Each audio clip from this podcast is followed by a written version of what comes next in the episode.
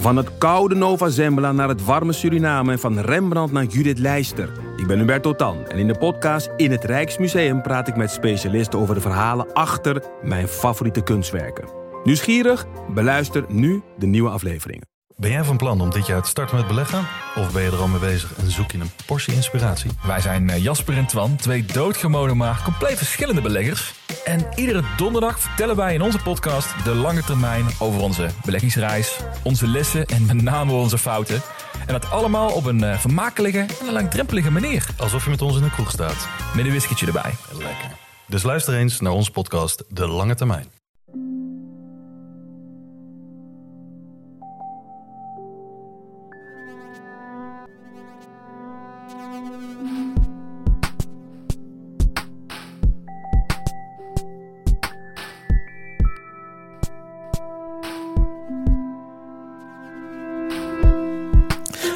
Ik ben Pieter van Relaas. In Relaas hoor je waar gebeurde verhalen en die worden verteld door mensen die ze zelf hebben meegemaakt. Ze vertellen die verhalen eerst op een klein podium in Gent of in Antwerpen en daarna krijg je ze hier als podcast. Deze keer hoor je het verhaal van Masht. Het is een verhaal over vrijheid en hoe hij die beetje bij beetje terugwint nadat hij naar België kwam als Palestijnse vluchteling.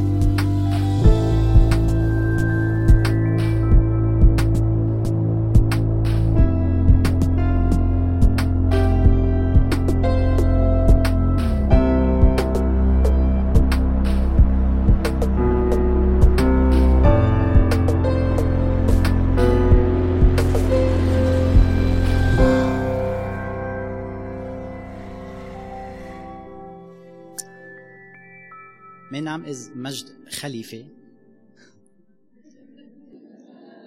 Maar ik vind het niet erg dat mijn naam af en toe verkeerd wordt uitgesproken hier in Vlaanderen. Uh, het kan soms wel soms raar zijn. Onlangs heb ik een telefoon uh, gekregen van een madame, ik denk dat ze van een Spaanse afkomst was of zo. En die zei aan de lijn, hallo, spreek ik met meneer Maagd? En ik zei, niet meer.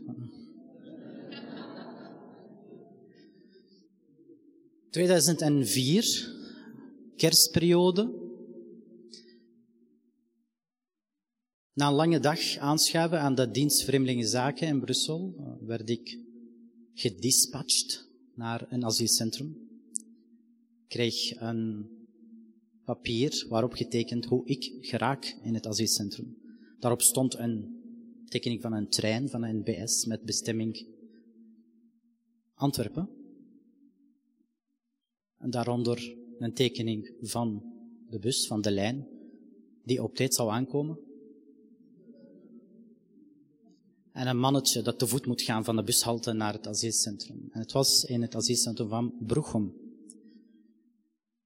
Het asielcentrum in Broegem is niet zo gekend overal in Vlaanderen, maar toch wel dit jaar uh, even aandacht gekregen.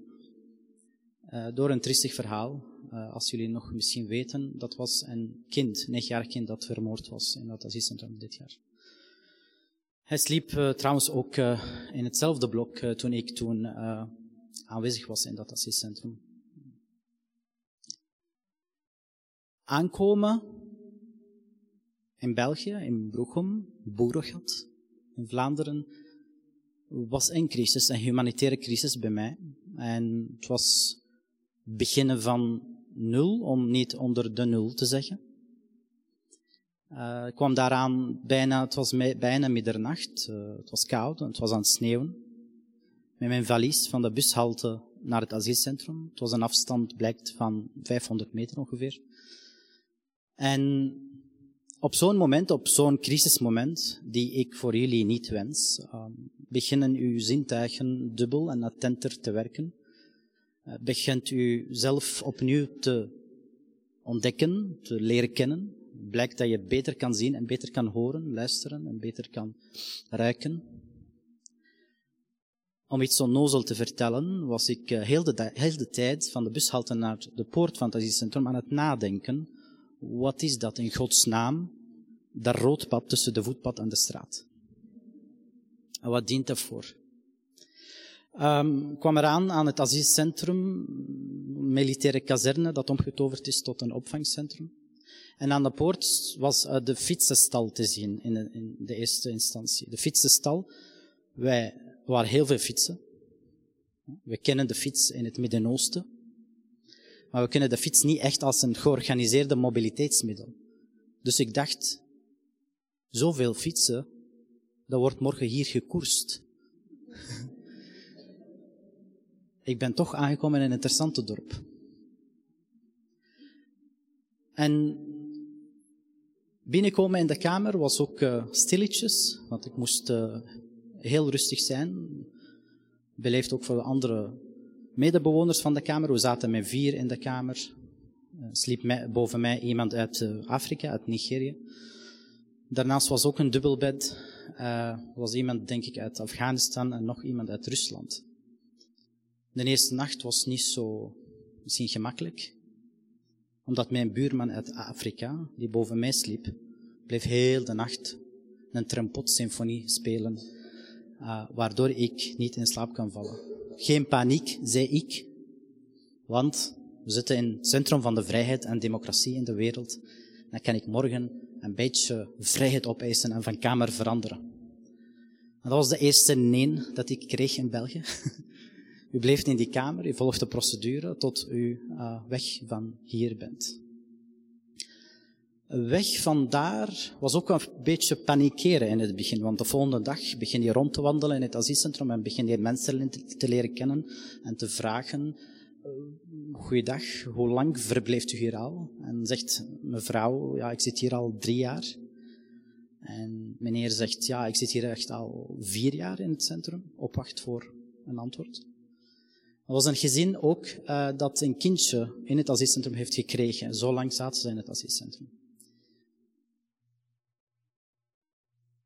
Het leven in het asielcentrum was niet uh, misschien uh, ideaal om te ontdekken in het begin. Ik breng jullie een paar flashbacks van dat leven.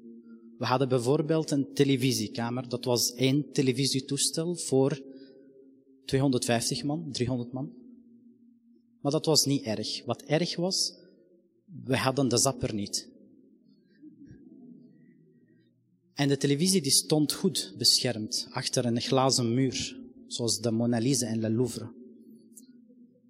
Dus je geraakt niet aan de knopen. En om te kunnen zappen moesten wij te voet gaan naar, naar, dat, uh, naar dat bureau, naar de receptie.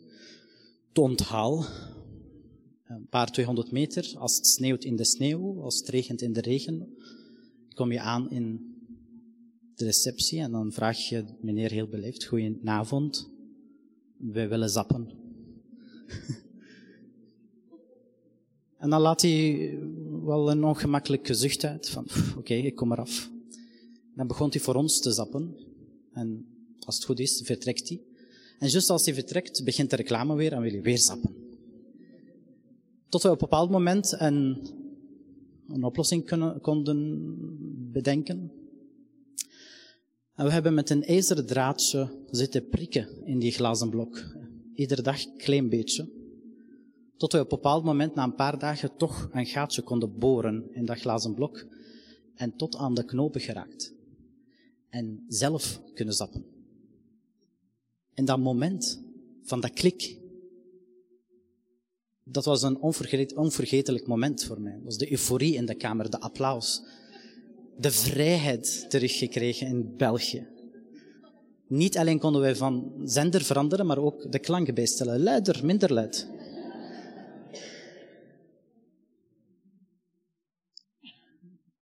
Dat was ook het moment toen ik besefte, dat was een van de klikmomenten noem ik dit, uh, van ben ik voor dit hier gekomen? Um, dan ben ik teruggekeken naar mijn kamer, ben ik mijn kast gaan open doen, papiertje opgehangen. Dat papiertje heb ik altijd bijgehouden thuis. Daarop stonden dingen die ik kon doen misschien, terwijl dat ik aan het wachten was. En één was bijvoorbeeld taal. Niet zozeer als communicatiemiddel, maar vooral, en dat is de tweede situatie die ik jullie niet wens, als je hier aankomt en je moet beginnen vanaf nul, is de grootste handicap dat je je emoties niet kan uitdrukken. uw menselijke emoties. En dan vroeg ik mij altijd af, wat is dat? Humor op zijn Vlaams. Wat is dat boos zijn op zijn Vlaams? Wat is dat onnozel doen op zijn Vlaams? En als je dat niet kan doen, voel je u als een baby die nog niet kan praten of niet kan zichzelf uitdrukken, uh, die geen mensen kent en die moet alles van nul beginnen. Op welk moment besloot ik ook het centrum, eh, buiten het centrum de wereld te ontdekken, terwijl dat ik aan het wachten ben voor de beslissingen. En dat was ook vooral na een bepaalde incident. We hebben onlangs een incident gehad bij een, een to-be-asielcentrum in Limburg, die in brand, in brand was gestoken. Bij ons was het ingebroken. Dus het centrum, uh, was in het centrum werd er ingebroken, waren gemaskerde mannen met stokken die enkele kamers binnendrongen s'nachts en mensen wakker schudden. En een vraag stelde toen, bent u moslim? En wie ja zei, kreeg hij een slag.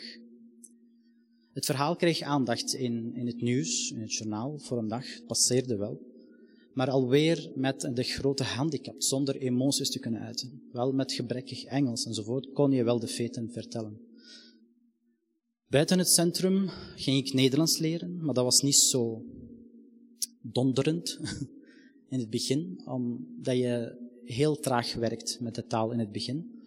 En dan kan het soms zijn dat je één dag, heel de dag werkt aan één zinnetje of aan één woord. Dit is een koe. En dit is een huis. En het is het huis en niet de huis. Ik besloot wel een andere oplossing te zoeken, mensen te leren kennen, de Vlaming leren kennen. Waar zit die Vlaming die ik niet zie tussen de bushalte en het asielcentrum? En eh, de jeugdwerker van, van het dorp heeft op een, bepaald, op een bepaalde dag zitten uitleggen naar mij wat de oplossing voor mij kan zijn. Ik was toen 19 jaar. En die heeft een uur lang uitleg gegeven waar ik niks van verstond. Maar die heeft op een bepaald moment een papiertje, op een papiertje iets geschreven, een adres. En die zei van, dat is een adres, ga maar naar daar op zondag en je gaat het wel zien. En dat blijkt de lokale Giro te zijn.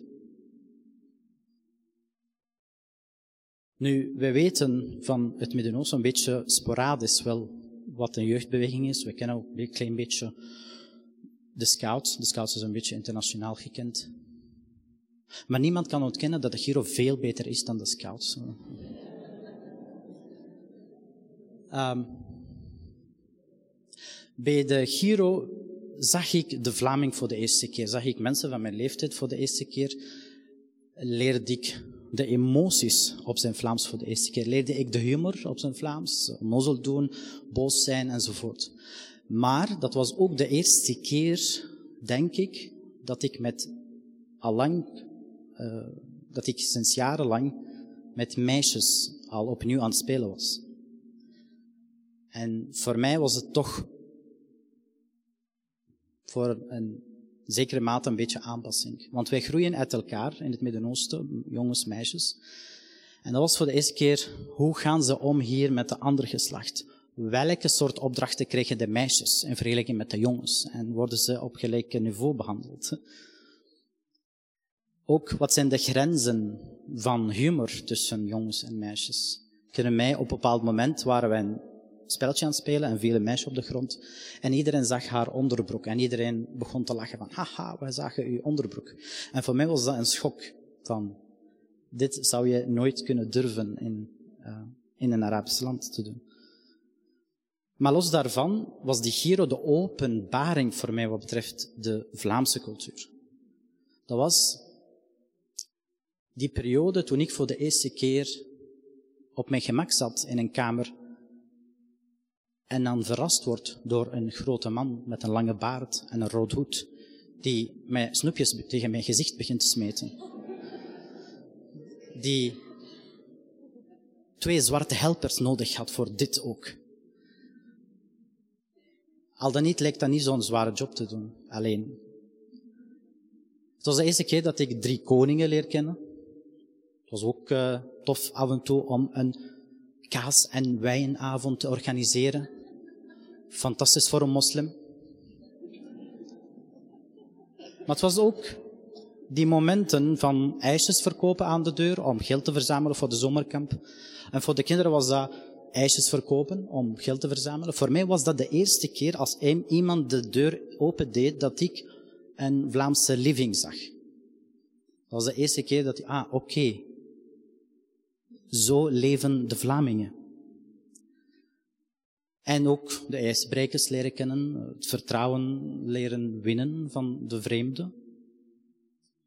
En er was ook een bepaald moment dat ik zei van oké, mijn taal is toch wel aan het verbeteren, maar wat ik niet wist, is dat ik los van het Nederlands ook de lokale accent aan het meepikken was. En toen, blijkbaar, begon ik ook Antwerps te spreken. En als ik aan het gemeentehuis stond om een papiertje te laten tekenen of zo, in plaats van gewoon, ja, dankjewel te zeggen, zei ik altijd, bangelijk, dankjewel. Blijkt later dat dat niet zozeer standaard Nederlands is op een moment van bureaucratie.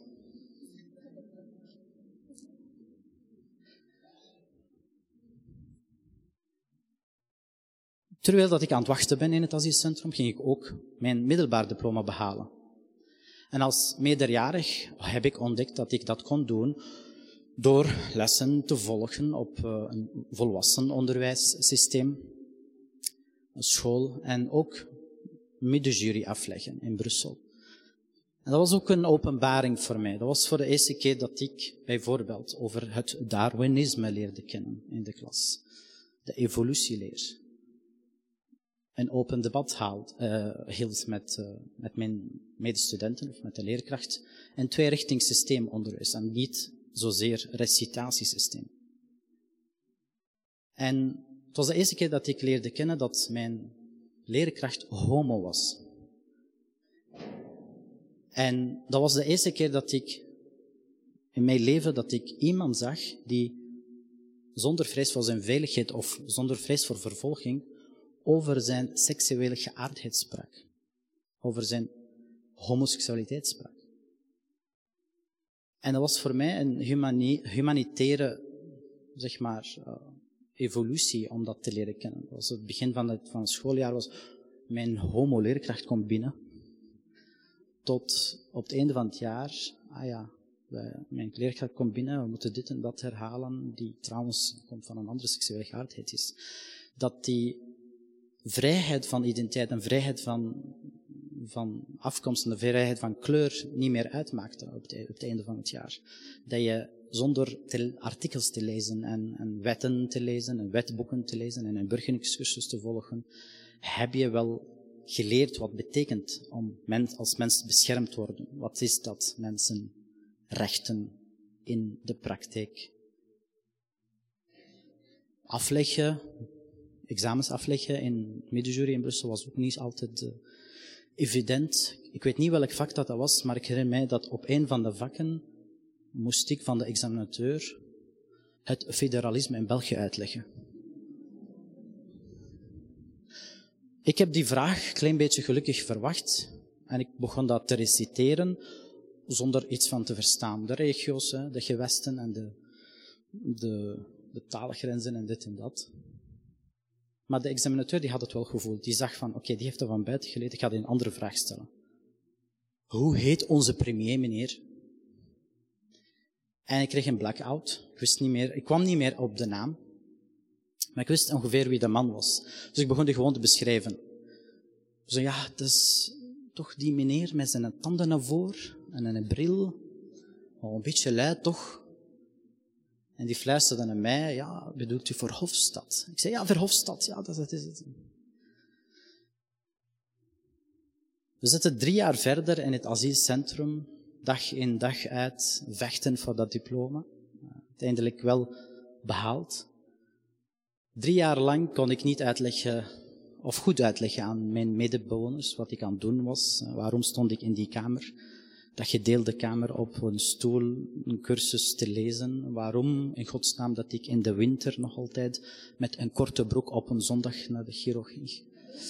Uh, heel veel vragen, blijkbaar liet ik opriepen bij mijn medebewoners. Uiteindelijk wel uit het asielcentrum geraakt. En verhuisd na drie jaar lang naar Leuven om te kunnen studeren. En om misschien de eerste periode te overleven, om een kot te kunnen betalen, de boeken te kunnen betalen, heb ik een job kunnen vinden. En dat was bij IKEA Zaventem. En wat heel veel mensen niet weten over mij, naast het feit dat ik journalist ben, een documentaire filmmaker ben, ik ben ook uh, matrassenspecialist. maar matrassen verkopen in Zaventem, dat betekende ook meteen in het Frans, want Brussel, Zaventem, Brussel, heel veel Franstalige klanten. En ik kwam uit een Palestijns gezin dat eigenlijk geen aandacht heeft aan de Franse taal. En vooral Engels als tweede taal beschouwde. Maar een cliché heeft me gered. Mijn baas dacht, ah, dat is een Arabier, die zal waarschijnlijk zoals een Marokkaan een beetje Frans klappen. Ik neem die wel mee naar de showroom. De eerste twee weken was een beetje zoeken, want ja, ik heb eigenlijk heel snel Franse zinnetjes moeten leren. Niet om de klanten te helpen, maar om de klanten te vermijden. Te zeggen van, weggeef je aan de andere balie, alsjeblieft. Het is mijn pauze, sorry. Heel snel dan niet Frans geleerd, maar dan de brochure van IKEA in het Frans gelezen en toch wel stap per stap matrassen proberen te verkopen in het Frans. Daarnaast kon ik wel in het Nederlands afhandelen, of in het Arabisch, of in het Engels. Dus heb ik mijn eerste periode kunnen redden.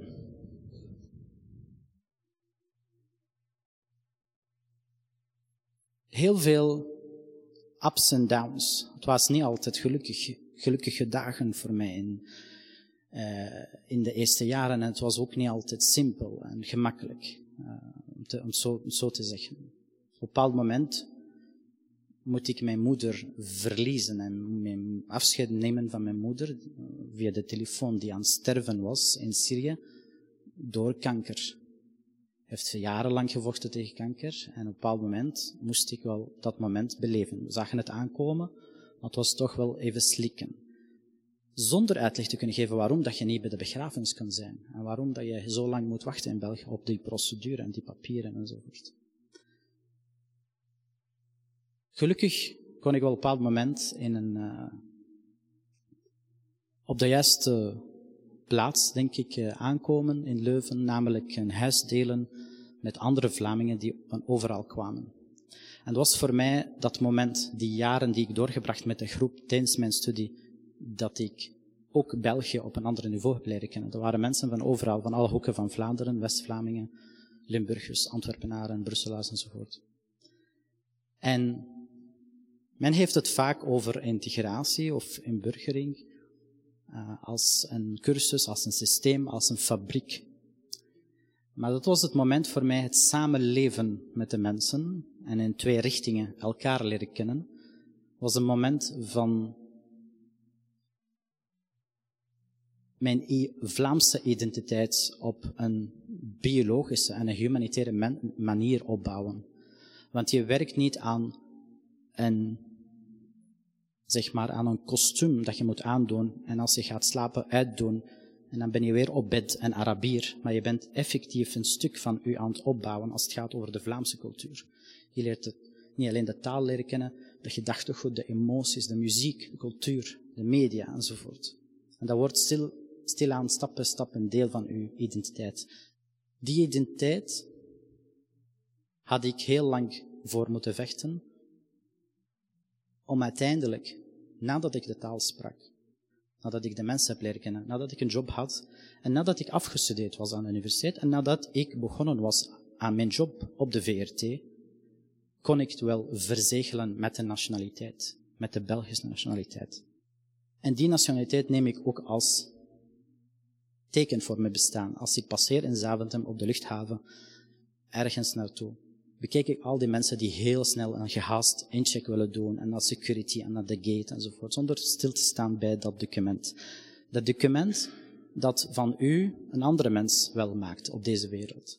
Dat document laat me ook altijd trots mijzelf voorstellen, want ik ben er trots op mijn Belgische nationaliteit. Als ik ergens in de wereld aan het werken ben, dan stel ik me altijd voor, Majd Khalife, Belgian journalist.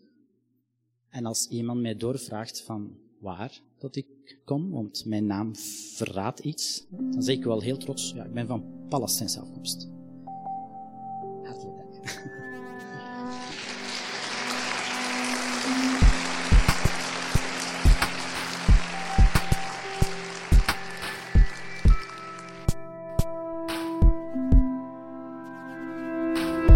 Dat was het relaas van Majd. Hij heeft het verteld in Gent in december van 2019 in de protestantse kerk. We werkten toen samen met madame Baxter, haar naam zegt zelf wat ze doet, ten voordele van VZW Humain. En dat zijn die goede zielen die onder andere in vluchtelingenkampen hulp gaan bieden. Ze hebben op die avond ook zelf eten klaargemaakt, zoals het in die vluchtelingenkampen wordt opgediend. Dat was heel lekker en heel speciaal en lekker warm. Dit relaas kwam tot stand dankzij de afdeling cultuur van de Vlaamse gemeenschap. Onze partners zijn Urgent FM, Chase, Den Hopzak, Huset en Pulp Deluxe. En die laatste, dat is een collectief van tekenaars die elke keer als er relaas is, live de verhalen uittekenen. Voor deze editie werkten we ook samen met Madame Baxter en VZW Humain. Als je na dit relaas zin hebt gekregen om iets te betekenen voor VZW Humain, ga dan zeker eens kijken naar hun website vzwhumain.org of je kan ook het nuttige aan het aangename koppelen en een taartje gaan eten bij Madame Baxter. Zij schenkt een deel van haar inkomsten aan VZW Humain. Als je zelf een verhaal hebt, al is het nog maar het begin, een idee of een eerste paragraaf, aarzel niet om het te pitchen aan ons. Dat kan via onze website. Je kan daar een formuliertje invullen, vertel je relaas. En dan gaat een van onze coaches jou sowieso contacteren.